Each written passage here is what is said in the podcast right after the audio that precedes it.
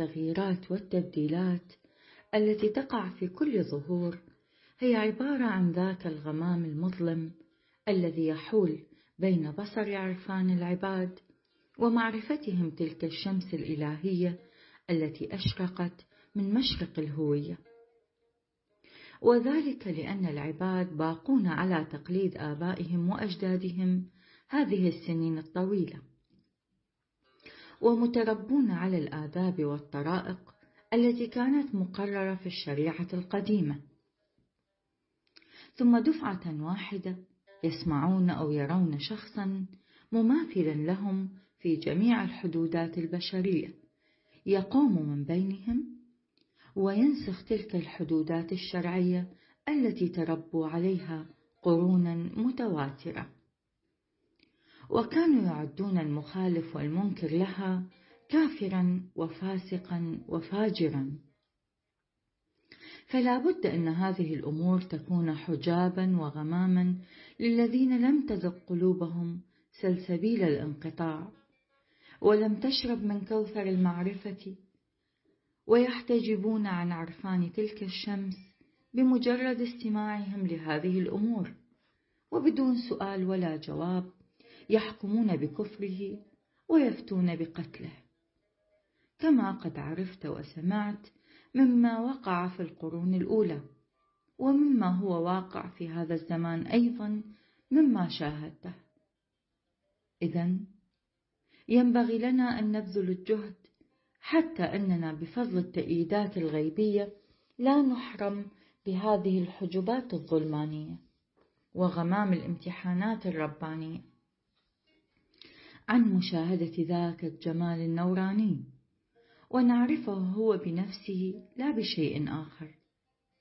وإذا ما أردنا حجة فنكتفي بحجة واحدة وبرهان واحد حتى نفوز بمنبع الفيض اللامتناهي الذي في ساحته تنعدم جميع الفيوضات الأخرى. لا إننا في كل يوم نعترض باعتراض من خيالنا. أو نتمسك برأي على حسب أهواء أنفسنا.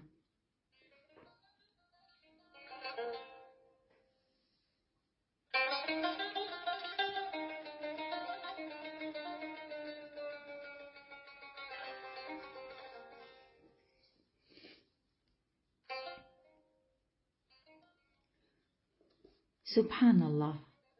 رغم من كل هذه الإنذارات التي أخبروا عنها من قبل بتلويحات عجيبة وإشارات غريبة كي يطلع عليهن كل الناس.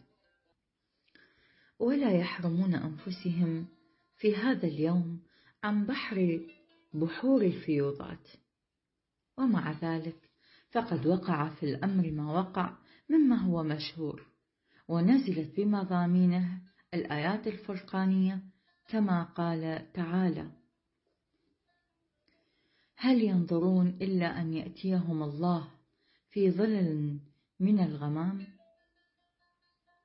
سورة البقرة. وبعض علماء أهل الظاهر جعلوا هذه الآية من علامة القيامة الموهومة التي يتصورونها. والحال إن مضمونها موجود في أكثر الكتب السماوية ومذكور في كل الأماكن التي فيها ذكر علامات الظهور الذي يأتي بعده كما ذكرنا من قبل. وكذلك قوله يوم تأتي السماء بدخان مبين يغشى الناس هذا عذاب أليم. سورة الدخان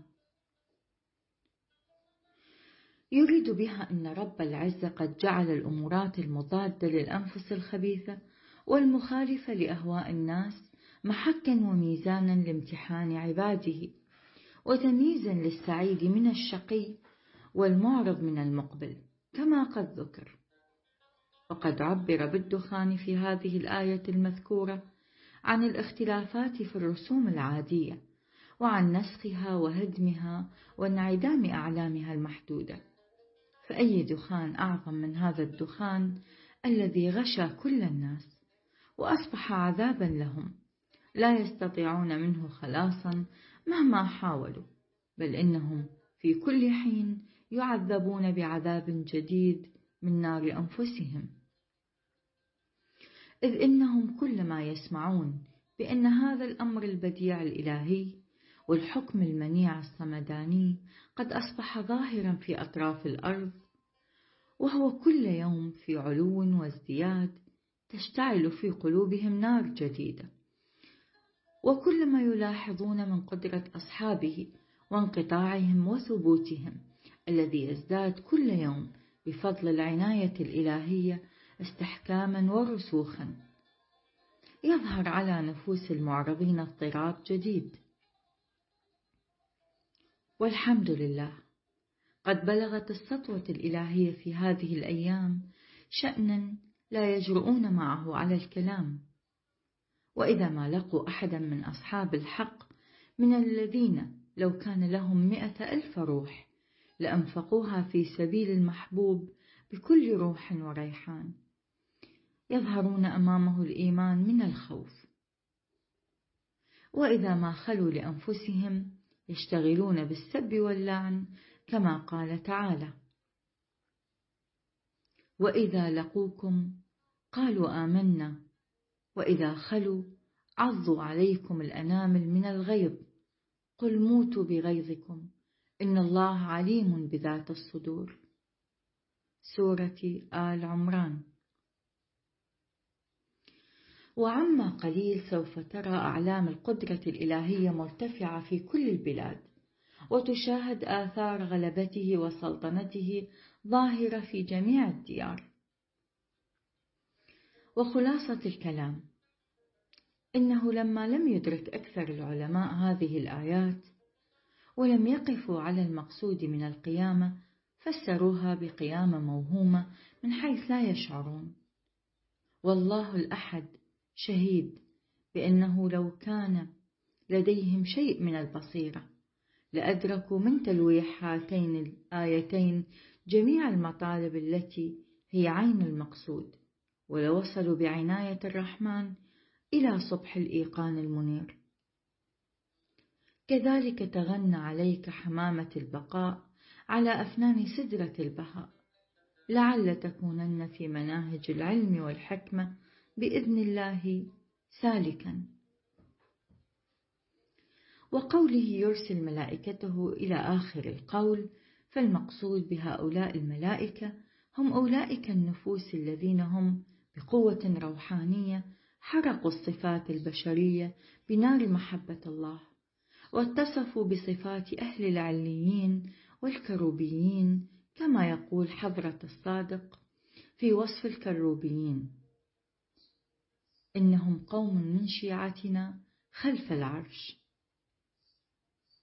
هو الإمام السادس من أئمة الشيعة الاثني عشرية الإمام الصادق.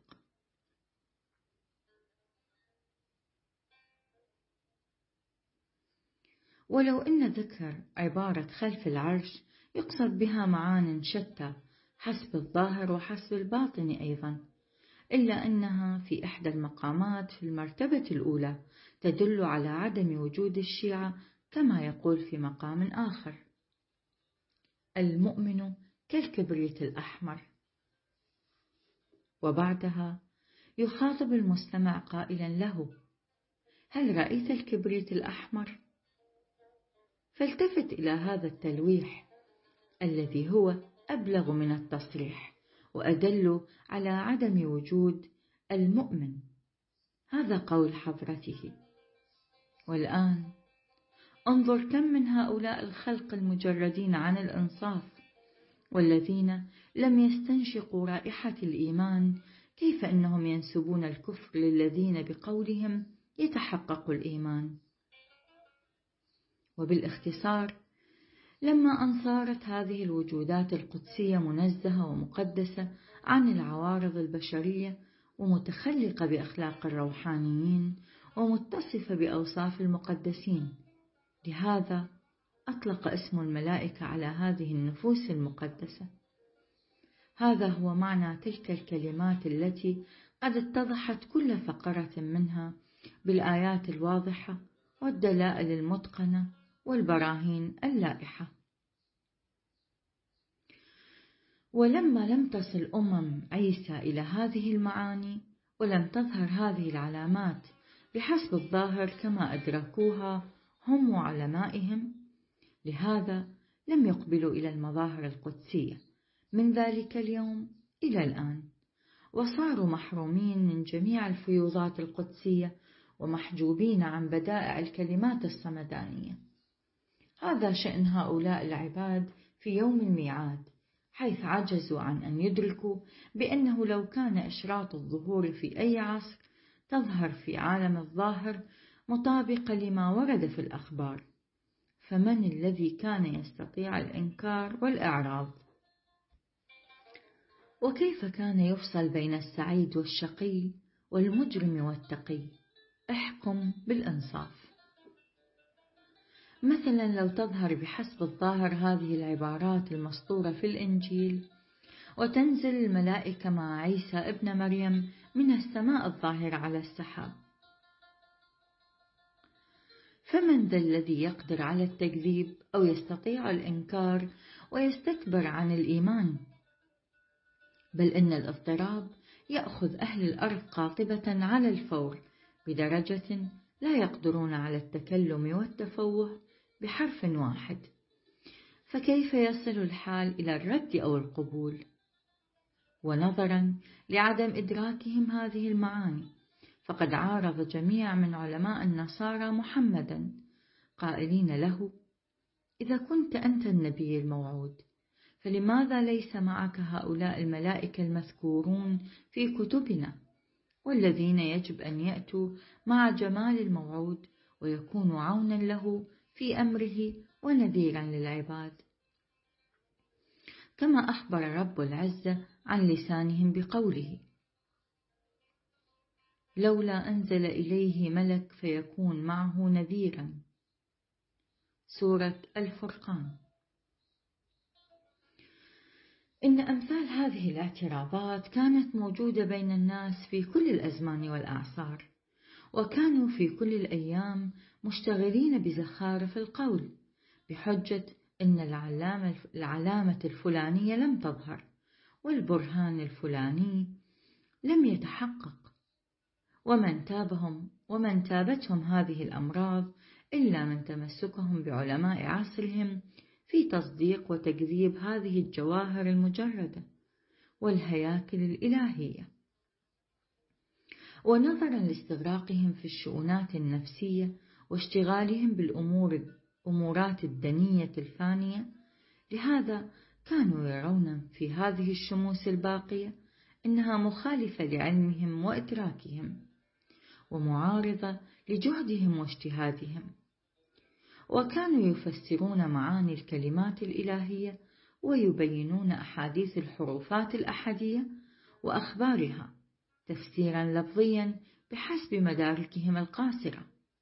لهذا حرموا أنفسهم وجميع الناس من أمطار ربيع الفضل وابتعدوا عن رحمة حضرة الأحدية مع أنهم مقرون ومذعنون بالحديث المشهور القائل حديثنا صعب مستصعب. وبالحديث الذي يقول في موضع آخر إن أمرنا صعب مستصعب. لا يحتمله إلا ملك مقرب أو نبي مرسل أو عبد امتحن الله قلبه للإيمان. ومن المسلم لديهم إنه لم يصدق في حقهم أحد هذه الأحوال الثلاثة. فالحالان الأولان أمرهما واضح. وأما في الحالة الثالثة فإنهم لم يسلموا أبدا من الامتحانات الإلهية. وعند ظهور المحك الإلهي لم يظهر منهم شيء إلا الغش. سبحان الله. مع إقرارهم بهذا الحديث فإن العلماء الذين لا يزالون إلى الآن في ظن وشك في المسائل الشرعية كيف يدعون العلم في غوامض مسائل الأصول الإلهية وجواهر أسرار الكلمات القدسية؟ ويقولون بأن الحديث الفلاني الذي هو من علائم ظهور القائم المهدي لم يظهر إلى الآن مع أنهم لم يدركوا أبدا رائحة معاني الأحاديث وغفلوا عن أن جميع العلامات قد ظهرت وصراط الأمر قد امتد والمؤمنون كالبرق عليه يمرون وهم لظهور العلامة ينتظرون. قل يا ملأ الجهال فانتظروا كما كان الذين من قبلكم لمن المنتظرين.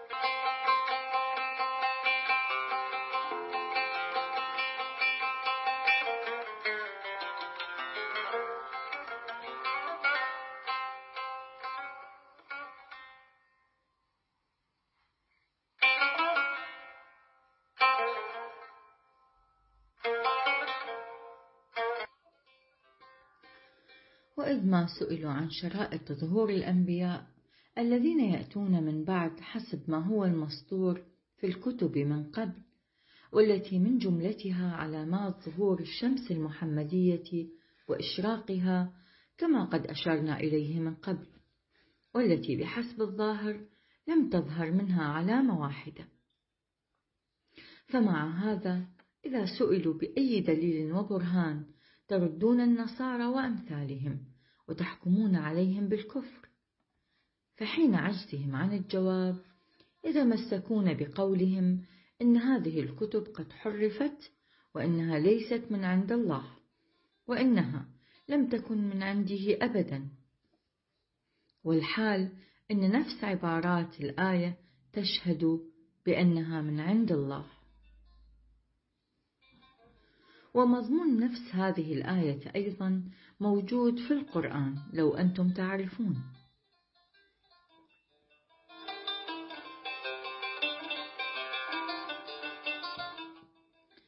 الحق أقول لكم إنهم لو يدركوا فيها في تلك المدة ما هو المقصود من التحريف. أجل قد ورد في الآيات المنزلة وكلمات المرايا الأحمدية ذكر تحريف العالين وتبديل المستكبرين ولكن ذلك في مواضع مخصوصة ومن جملتها حكاية ابن سوريا حينما سأل أهل خيبر من نقطة الفرقان محمد عليه السلام عن حكم قصاص زنا المحصن والمحصنة. فأجابهم حضرته بأن حكم الله هو الرجم وهم أنكروا قائلين بأن مثل هذا الحكم غير موجود في التوراة. فسألهم حضرته أي عالم من علمائكم تسلمون به وتصدقون كلامه؟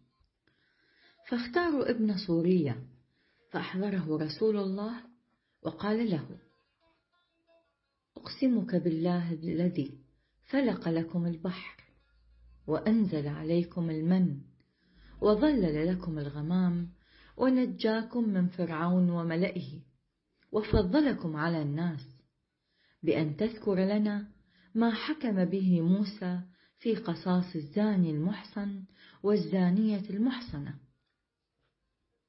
أي إن حضرته استحلف ابن سوريا بهذه الإيمان المؤكدة عما نزل في التوراة من حكم قصاص الزاني المحصن. فأجاب أن يا محمد إنه الرجم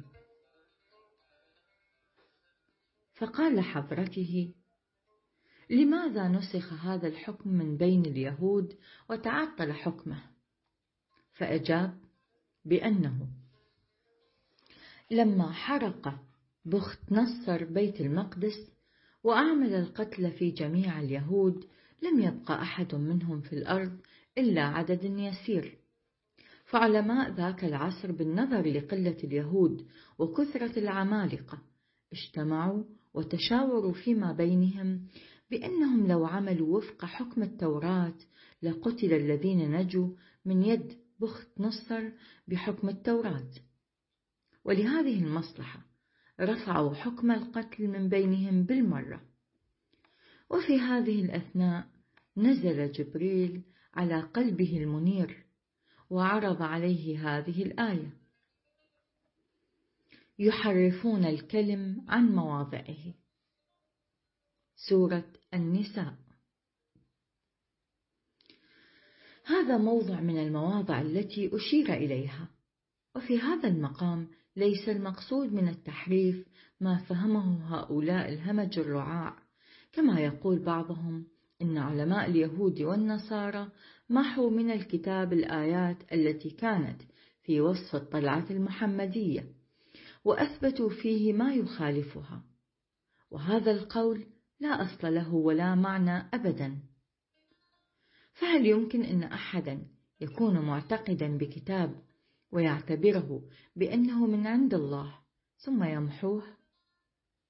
وفضلا عن ذلك فإن التوراة كانت موجودة في كل البلاد ولم تكن محصورة بمكة والمدينة حتى يستطيعوا أن يغيروا أو يبدلوا فيها. بل إن المقصود من التحريف هو ما يشتغل به اليوم جميع علماء الفرقان ألا وهو تفسير الكتاب وتأويله بحسب ميولهم وأهوائهم. ولما كان اليهود في عصر حضرة الرسول يفسرون آيات التوراة الدالة على ظهور حضرته بحسب أهوائهم وما كانوا يرضون ببيان محمد عليه السلام لذا صدر في حقهم حكم التحريف. كما هو مشهود اليوم عن أمة الفرقان كيف إنها حرفت آيات الكتاب الدالة على علامات الظهور ويفسرونها بحسب ميولهم وأهوائهم كما هو معروف. وفي موضع آخر يقول وقد كان فريق منهم يسمعون كلام الله ثم يحرفونه من بعد ما عقلوه وهم يعلمون. سورة البقرة. وهذه الآية دالة أيضا على تحريف معاني الكلام الإلهي لا على محو الكلمات الظاهرية كما هو مستفاد من الآية. وتدركه أيضا العقول المستقيمة. وفي موضع آخر يقول فويل للذين يكتبون الكتاب بأيديهم ثم يقولون هذا من عند الله ليشتروا به ثمنا قليلا. إلى آخر الآية. سورة البقرة. وهذه الآية قد نزلت في شأن علماء اليهود وأكابرهم حيث كانوا يكتبون ألواحا عديدة في رد حضرة الرسول لأجل استرضاء خاطر الأغنياء واستجلاب زخارف الدنيا وإظهار الغل والكفر. وكانوا يستدلون على ذلك بدلائل عديدة لا يجوز ذكرها وينسبون إلى أدلتهم هذه أنها مستفادة من أسفار التوراة كما يشاهد اليوم مثل ذلك. فكم من الردود على هذا الأمر البديع كتبها علماء العصر الجاهلون وزعموا بأن مفترياتهم هذه مطابقة لآيات الكتاب. وموافقة لكلمات أولي الألباب. وقصار القول. إن المقصود من هذه الأذكار هو إنهم إنه إذ كانوا يقولون بأن هذه العلائم المذكورة المشار إليها في الإنجيل قد حرفت ويردونها ويتمسكون بآيات وأخبار. فاعرف بأنه كذب محض وافتراء صرف. نعم إن ذكر التحريف بهذا المعنى الذي أشير إليه موجود في مواضع معينة. ولقد ذكرنا بعضا منها حتى يكون معلوما ومثبوتا لكل ذي بصر بأن الإحاطة بالعلوم الظاهرة أيضا موجودة لدى بعض من الأميين الإلهيين. كي لا يقع المعارضون في هذا الوهم ويتشبثون بالمعارضة مدعين بأن الآية الفلانية دليل على التحريف. وأن هؤلاء الأصحاب قد ذكروا هذه المراتب والمطالب فقط بسبب عدم اطلاعهم. وعلاوة على ما ذكر فإن أكثر الآيات المشعرة بالتحريف قد نزلت في حق اليهود. لو أنتم في جزائر علم الفرقان تحبرون. ولو إنه قد سمع من بعض حمقى أهل الأرض إنهم يقولون بأن الإنجيل السماوي ليس في يد النصارى بل قد رفع إلى السماء. غافلين عن أنهم بهذا القول يثبتون نسبة الظلم والاعتساب بأكمله لحضرة الباري جل وعلا. لأنه إذا كان بعد غياب شمس جمال عيسى عن وسط القوم وارتقائها إلى الفلك الرابع. ورفع كتاب الله جل ذكره أيضا من بين خلقه الذي هو أعظم حجة بينهم. فبأي شيء يتمسك به أولئك العباد من زمن عيسى إلى زمن إشراق الشمس المحمدية؟ وبأي أمر كانوا به مأمورين؟ وكيف يصيرون مورد انتقام المنتقم الحقيقي ومحل نزول عذاب وصيات السلطان المعنوي. وبصرف النظر عما ذكر يترتب على ذلك انقطاع فيض الفياض وانسداد باب رحمة سلطان الإيجاد. فنعوذ بالله عما يظن العباد في حقه فتعالى عما هم يعرفون.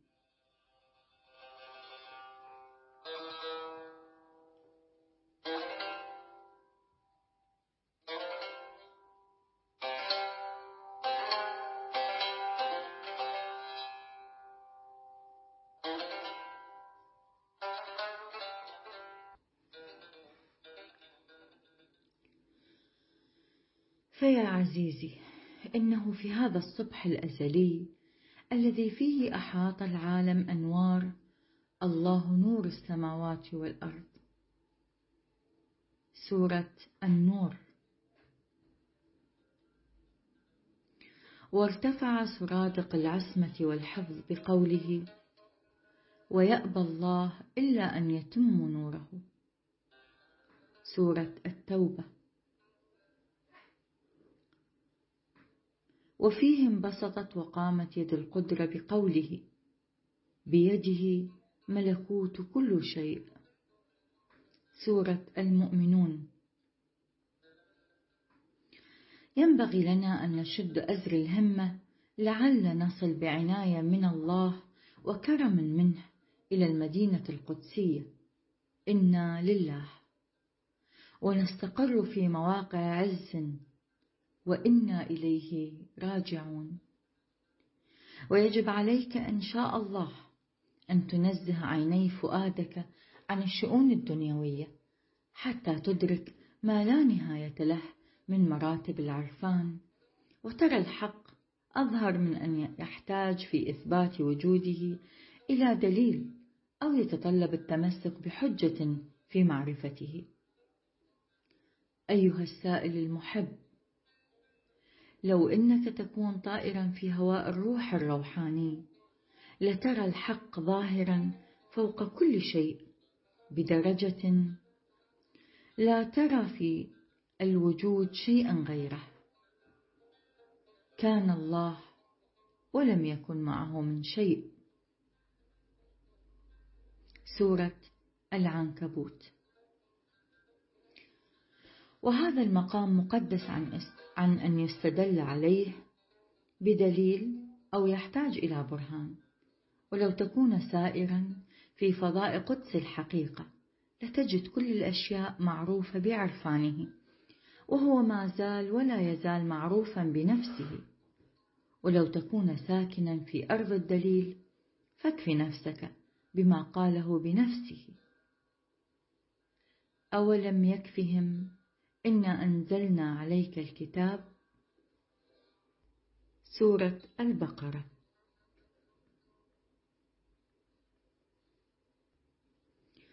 هذه هي الحجة التي قررها بنفسه ولم يكن أعظم منها حجة ولن يكون دليله آياته ووجوده إثباته.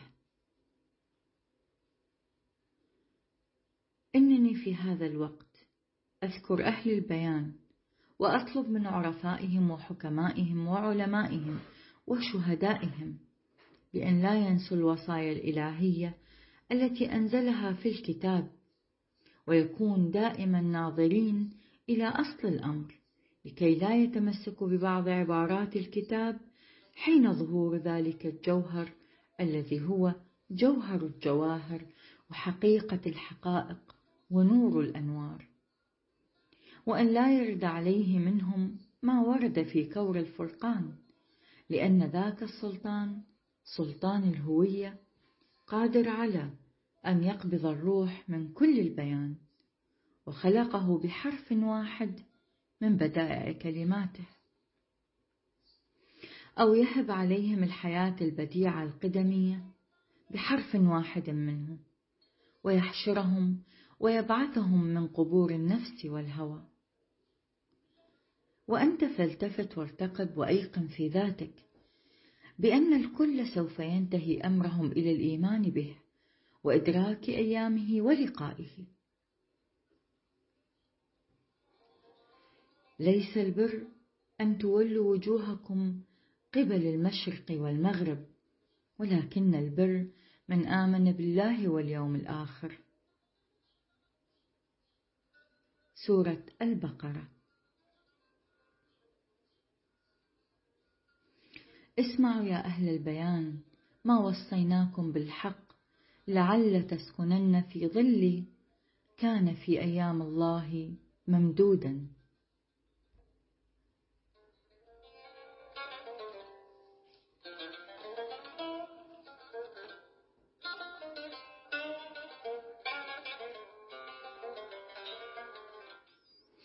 الباب المذكور في بيان إن شمس الحقيقة ومظهر نفس الله ليكونن سلطانا على من في السماوات والأرض وأن لن يطيعه أحد من أهل الأرض وغنيا عن كل من في الملك وإن لم يكن عنده دينار. كذلك نظهر لك من أسرار الأمر ونلقي عليك من جواهر الحكمة التي لتطيرن بجناحي الانقطاع في الهواء. الذي كان عن الأبصار مستورا. إن لطائف هذا الباب وجواهره توضح وتثبت لدى أصحاب النفوس الزكية والمرايا القدسية. إن شموس الحقيقة ومرايا الأحدية التي تظهر في كل عصر وزمان من خيام غيب الهوية إلى عالم الشهادة لتربية الممكنات وإبلاغ الفيض إلى كل الموجودات. هذه الشموس تظهر بسلطنة قاهرة وسطوة غالبة لأن هذه الجواهر المخزونة والكنوز الغيبية المكنونة هم محل ظهور يفعل الله ما يشاء ويحكم ما يريد.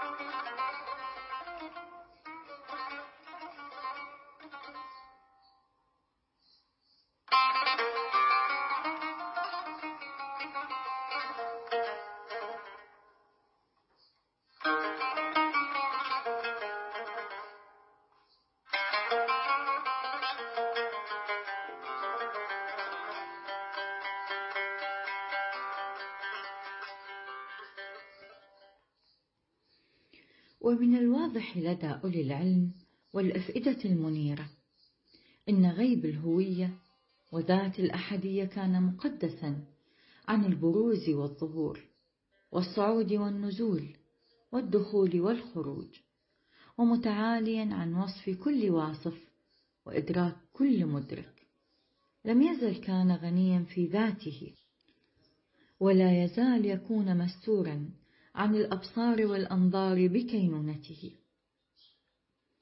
لا تدركه الأبصار وهو يدرك الأبصار وهو اللطيف الخبير. سورة الإنعام. لأنه لا يمكن أن يكون بينه وبين الممكنات بأي وجه من الوجوه نسبة وربط وفصل ووصل أو قرب وبعد. وجه وإشارة. لأن جميع من في السماوات والأرض قد وجدوا بكلمة أمره وبعثوا من العدم البحت والفناء الصرف إلى عرصة الشهود والحياة بإرادته التي هي نفس المشيئة. سبحان الله. إنه ما كان ولن يكون بين الممكنات وبين كلمته أيضا نسبة ولا ربط. والبرهان الواضح على هذا المطلب قوله ويحذركم الله نفسه. سورة آل عمران. والدليل اللائح عليه كان الله ولم يكن معه من شيء. إذ إن جميع الأنبياء والأوصياء والعلماء والعرفاء والحكماء قد أقروا بعدم بلوغ معرفة ذلك الجوهر الذي هو جوهر الجواهر وأذعنوا بالعجز عن العرفان والوصول إلى تلك الحقيقة التي هي حقيقة الحقائق. ولما أن كانت أبواب عرفان ذات الأزل مسدودة على وجه الممكنات لهذا باقتضاء رحمته الواسعة في قوله سبقت رحمته كل شيء ووسعت رحمتي كل شيء. سورة آل عمران. قد أظهر بين الخلق جواهر القدس النورانية من عوالم الروح الروحاني على هياكل العز الإنساني. كي تحكي عن الذات الأزلية وساذج القدمية؟ وهذه المرايا القدسية ومطالع الهوية تحكي بتمامها عن شمس الوجود وجوهر المقصود. فمثلا علمهم من علمه وقدرتهم من قدرته وسلطنتهم من سلطنته وجمالهم من جماله وظهورهم من ظهوره. وهم مخازن العلوم الربانية ومواقع الحكمة الصمدانية ومظاهر الفيض اللامتناهي ومطالع الشمس السرمدية. كما قال لا فرق بينك وبينهم إلا بأنهم عبادك وخلقك. وهذا مقام أنا هو وهو أنا حسب المذكور في الحديث. والأحاديث والأخبار الدالة على هذا المطلب عديدة. لم يتعرض هذا العبد إلى ذكرها حبا للاختصار. بل إن كل ما في السماوات والأرض مواقع لبروز الصفات والأسماء الإلهية. كما هو ظاهر في كل ذرة آثار تجلي تلك الشمس الحقيقية. بل إنه من غير ظهور هذا التجلي في عالم الملك لا يكون لأي شيء شرف الفخر بخلعة الحياة أو شرف الوجود. فكم في الذرة مستور من شموس المعارف وكم في القطرة مخزون من بحور الحكمة. ولا سيما الإنسان الذي اختص من بين الموجودات بهذه الخلع وامتاز بهذا الشرف. لأن جميع الأسماء والصفات الإلهية تظهر من المظاهر الإنسانية بنحو أكمل وأشرف. وكل هذه الأسماء والصفات راجعة إليه حيث قال الإنسان سري وأنا سره. والآيات المتواترة المشعرة والدالة على هذا المطلب الرقيق اللطيف مسطورة في جميع الكتب السماوية ومذكورة في الصحف الإلهية. كما قال تعالى سنريهم آياتنا آياتنا في الآفاق وفي أنفسهم. سورة فصلت. وفي مقام آخر وفي أنفسكم أفلا تبصرون؟ سورة الذاريات. وفي مقام آخر يقول أيضا ولا تكونوا كالذين نسوا الله فأنساهم أنفسهم. سورة الحشر. وكما يقول سلطان البقاء روح من في سرادق العماء فداه من عرف نفسه فقد عرف ربه.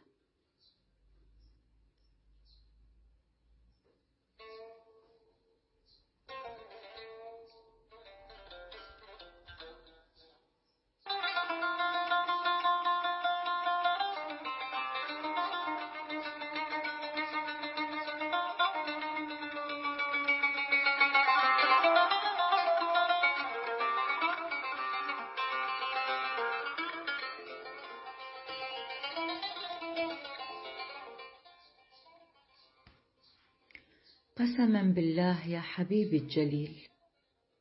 لو تفكر قليلا في هذه العبارات لتجدن أبواب الحكمة الإلهية ومصاريع العلم غير المتناهي مفتوحة أمام وجهك. والخلاصة إنه صار معلوما من هذه البيانات إن جميع الأشياء حاكية عن الأسماء والصفات الإلهية. وعلى كل قدر استعداده مدل ومشعر بالمعرفة الإلهية. على شأن أحاطت ظهوراته الصفاتية والأسمائية كل الغيب والشهود. ولهذا يقول أيكون لغيرك من الظهور ما ليس لك حتى يكون هو المظهر لك؟ عميت عين لا تراك. وكما يقول أيضا سلطان البقاء ما رأيت شيئا إلا وقد رأيت الله فيه أو قبله أو بعده. وفي رواية كميل نور أشرق من صبح الأزل فليلوح على هياكل التوحيد آثاره. والإنسان الذي هو أشرف المخلوقات وأكملها لأشد دلالة. وأعظم حكاية من سائر المعلومات. وأكمل إنسان وأفضله وألطفه هم مظاهر شمس الحقيقة بل إن ما سواهم موجودون بإرادتهم ومتحركون بإفاضتهم. لولاك لما خلقت الأفلاك بل الكل في ساحة قدسهم عدم صرف وفناء بحت. بل إن ذكرهم منزه عن ذكر غيرهم ووصفهم مقدس عن وصف ما سواهم. وهؤلاء الهياكل القدسية هم المرايا الأولية الأزلية التي تحكي عن غيب الغيوب وعن كل أسمائه وصفاته من علم وقدرة وسلطنة وعظمة ورحمة وحكمة وعزة وجود وكرم. فكل تلك الصفات ظاهرة ساطعة من ظهور هذه الجواهر الأحدية. إن هذه الصفات ليست مختصة ببعض دون بعض ولم تكن كذلك فيما مضى بل إن جميع الأنبياء المقربين والأصفياء المقدسين موصوفون بهذه الصفات وموسومون بتلك الأسماء. نهاية الأمر. إن بعضهم يظهر في بعض المراتب أشد ظهورا وأعظم نورا كما قال تعالى تلك الرسل فضلنا بعضهم على بعض سورة البقرة. إذا صار من المعلوم والمحقق أن محل ظهور جميع هذه الصفات العالية وبروز الأسماء غير المتناهية هم أنبياء الله وأولياءه. سواء تظهر بحسب الظاهر بعض هذه الصفات في تلك الهياكل النورانية أو لا تظهر. وليس معنى ذلك إنه إذا لم تظهر من تلك الأرواح المجردة صفة بحسب الظاهر يكون نصيبها نفي تلك الصفة عن أولئك المظاهر للصفات الإلهية ومعادن أسماء الربوبية. لهذا يجري على كل هؤلاء الوجودات المنيرة والطلعات البديعة حكم جميع صفات الله من السلطنة والعظمة وأمثالها. حتى وإن لم يظهروا بحسب الظاهر بسلطنة ظاهرة أو غيرها. وهذه الفقرة ثابتة ومحققة لكل ذي بصر فلا تحتاج إلى دليل آخر. أجل. إن هؤلاء العباد لما لم يأخذوا تفاسير الكلمات القدسية من العيون الصافية المنيرة عيون العلم الإلهية فهم لهذا سائرون في وادي الظنون والغفلة. وقد أنهكهم الظمأ وأدركهم الإعياء معرضون عن البحر العذب الفرات وطائفون حول الملح الأجاج كما قال ورقاء الهوية في وصفهم. وأن يروا سبيل الرشد لا يتخذوه سبيلا وأن يروا سبيل الغي يتخذوه سبيلا. ذلك بأنهم كذبوا بآياتنا وكانوا عنها غافلين. سورة الأعراف. أي إنه إن يروا سبيل الصلاح والفلاح لا يتخذوه سبيلا ولا يقبلوا عليه. وأما أن يروا طريق الباطل والطغيان والضلالة فهذا يعدونه بزعمهم طريق الوصول إلى الحق. ولم يظهر منهم هذا الإقبال إلى الباطل والإعراض عن الحق. يعني إنهم لم يبتلوا بالضلالة والغي إلا جزاء بما كانوا يكذبون بآياتنا. وكانوا عن نزولها وظهورها غافلين كما شوهد في هذا الظهور البديع المنيع من مئات الآلاف من الآيات الإلهية التي نزلت من سماء القدرة والرحمة. ومع ذلك قد أعرض عنها كل الخلق وتمسكوا بأقوال العباد الذين ما أدركوا حرفا منها.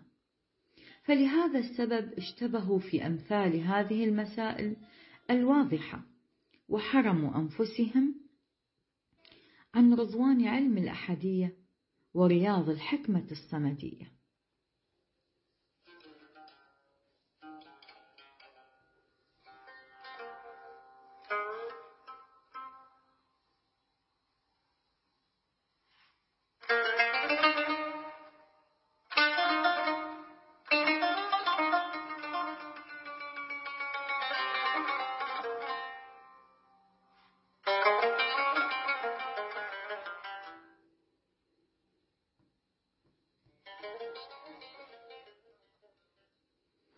ولنرجع أخيرا إلى المبحث الخاص بالسؤال عن سلطنة القائم من حيث كونها قد وردت في الأحاديث المأثورة عن الأنجم المضيئة.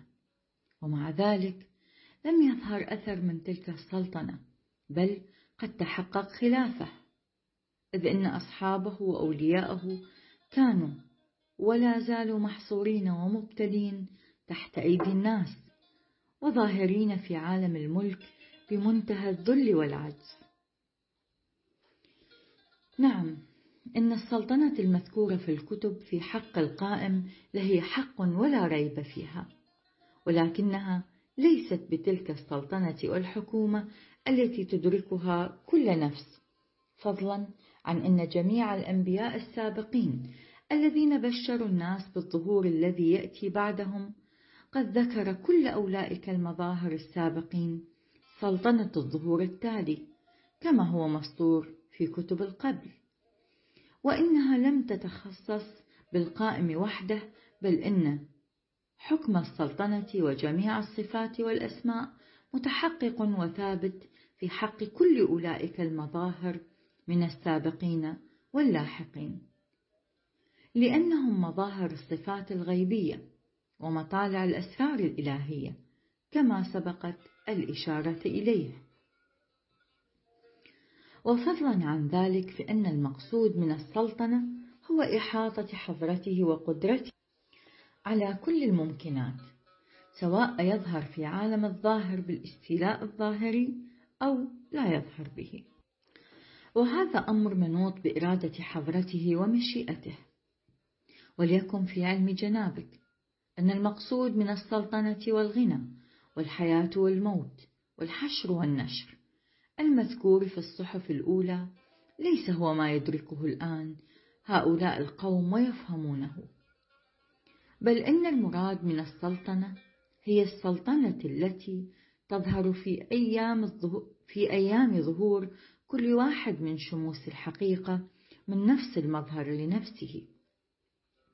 وهي الإحاطة الباطنية التي بها يحيطون بكل من في السماوات والأرض. ثم تظهر بعد إذن في عالم الظاهر بحسب استعداد الكون والزمان والخلق. فمثلا سلطنة حضرة الرسول هي الآن ظاهرة واضحة بين الناس. ولكن في أول أمر حضرته كانت كما سمعت وعرفت. بحيث ورد على ذلك الجوهر جوهر الفطرة وساذج الهوية ما ورد من أهل الكفر والضلال الذين هم علماء ذلك العصر وأتباعهم. فكم كانوا يلقون من الأقدار والأشواك في محل عبور حضرته؟ ومن المعلوم أن أولئك الأشخاص كانوا يعتقدون بظنونهم الخبيثة الشيطانية. إن أذيتهم لذلك الهيكل الأزلي تكون سببا لفوزهم وفلاحهم. لأن جميع علماء العصر مثل عبد الله بن أبي وأبو عامر الراهب وكعب بن أشرف ونضر بن الحارث جميعهم قاموا على تكذيب حضرته ونسبوا إليه الجنون والافتراء ورموه بمفتريات نعوذ بالله من أن يجري بها المداد أو يتحرك عليه القلم أو تحمله الألواح. نعم إن هذه المفتريات التي نسبوها إلى حضرته كانت سببا في إيذاء الناس له. ومن المعلوم والواضح إنه إذا كان علماء العصر يكفرون شخصا ويحكمون بردته ويطردونه من بينهم. ولا يعتبرونه من أهل الإيمان. فكم يرد على هذه النفس من البلايا؟ كما قد ورد على هذا العبد مما كان مشهودا للجميع. لهذا قال حضرة الرسول ما, أوذ ما أوذي نبي بمثل ما أوذيت. فهذه المفتريات التي ألصقوها بحضرته وذلك الإيذاء الذي حل به منهم. كل ذلك مذكور في الفرقان. فارجعوا إليه لعلكم بمواقع الأمر تطلعون. واشتدت عليه الأمور من كل الجهات بحيث إن بدرجة إنه ما كان يعاشره أحد ولا يعاشرون أصحابه مدة من الزمن. وكل من كان يتشرف بحضرته ويتصل به كانوا يؤذونه غاية الأذى. إنا نذكر في هذا المقام آية من الكتاب بحيث لو نظرت إليها بعين البصيرة لنحت وندبت على مظلومية حضرته ما دمت حيا. وهذه الآية قد نزلت في وقت كان حضرته في شدة الضيق والكدر من شدة البلايا وإعراض الناس عنه. فنزل عليه جبريل من سدرة منتهى القرب وتلا عليه هذه الآية. وإن كان كبر عليك إعراضهم فإن استطعت أن تبتغي نفقا في الأرض أو سلما في السماء. سورة الأنعام.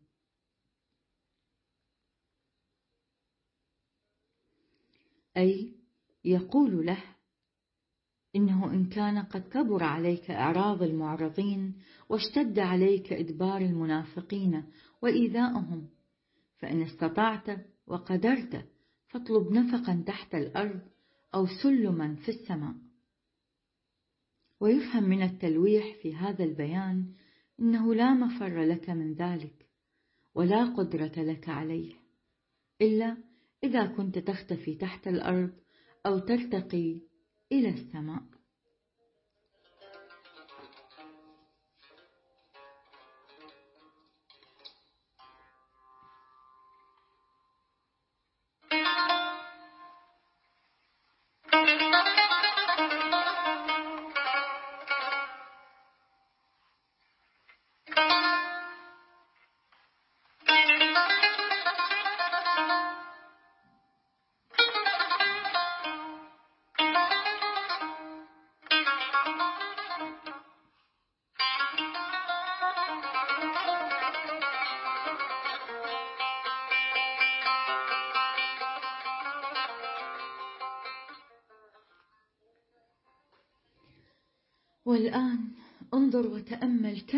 السلاطين يخضعون لاسم حضرته ويعظمونه.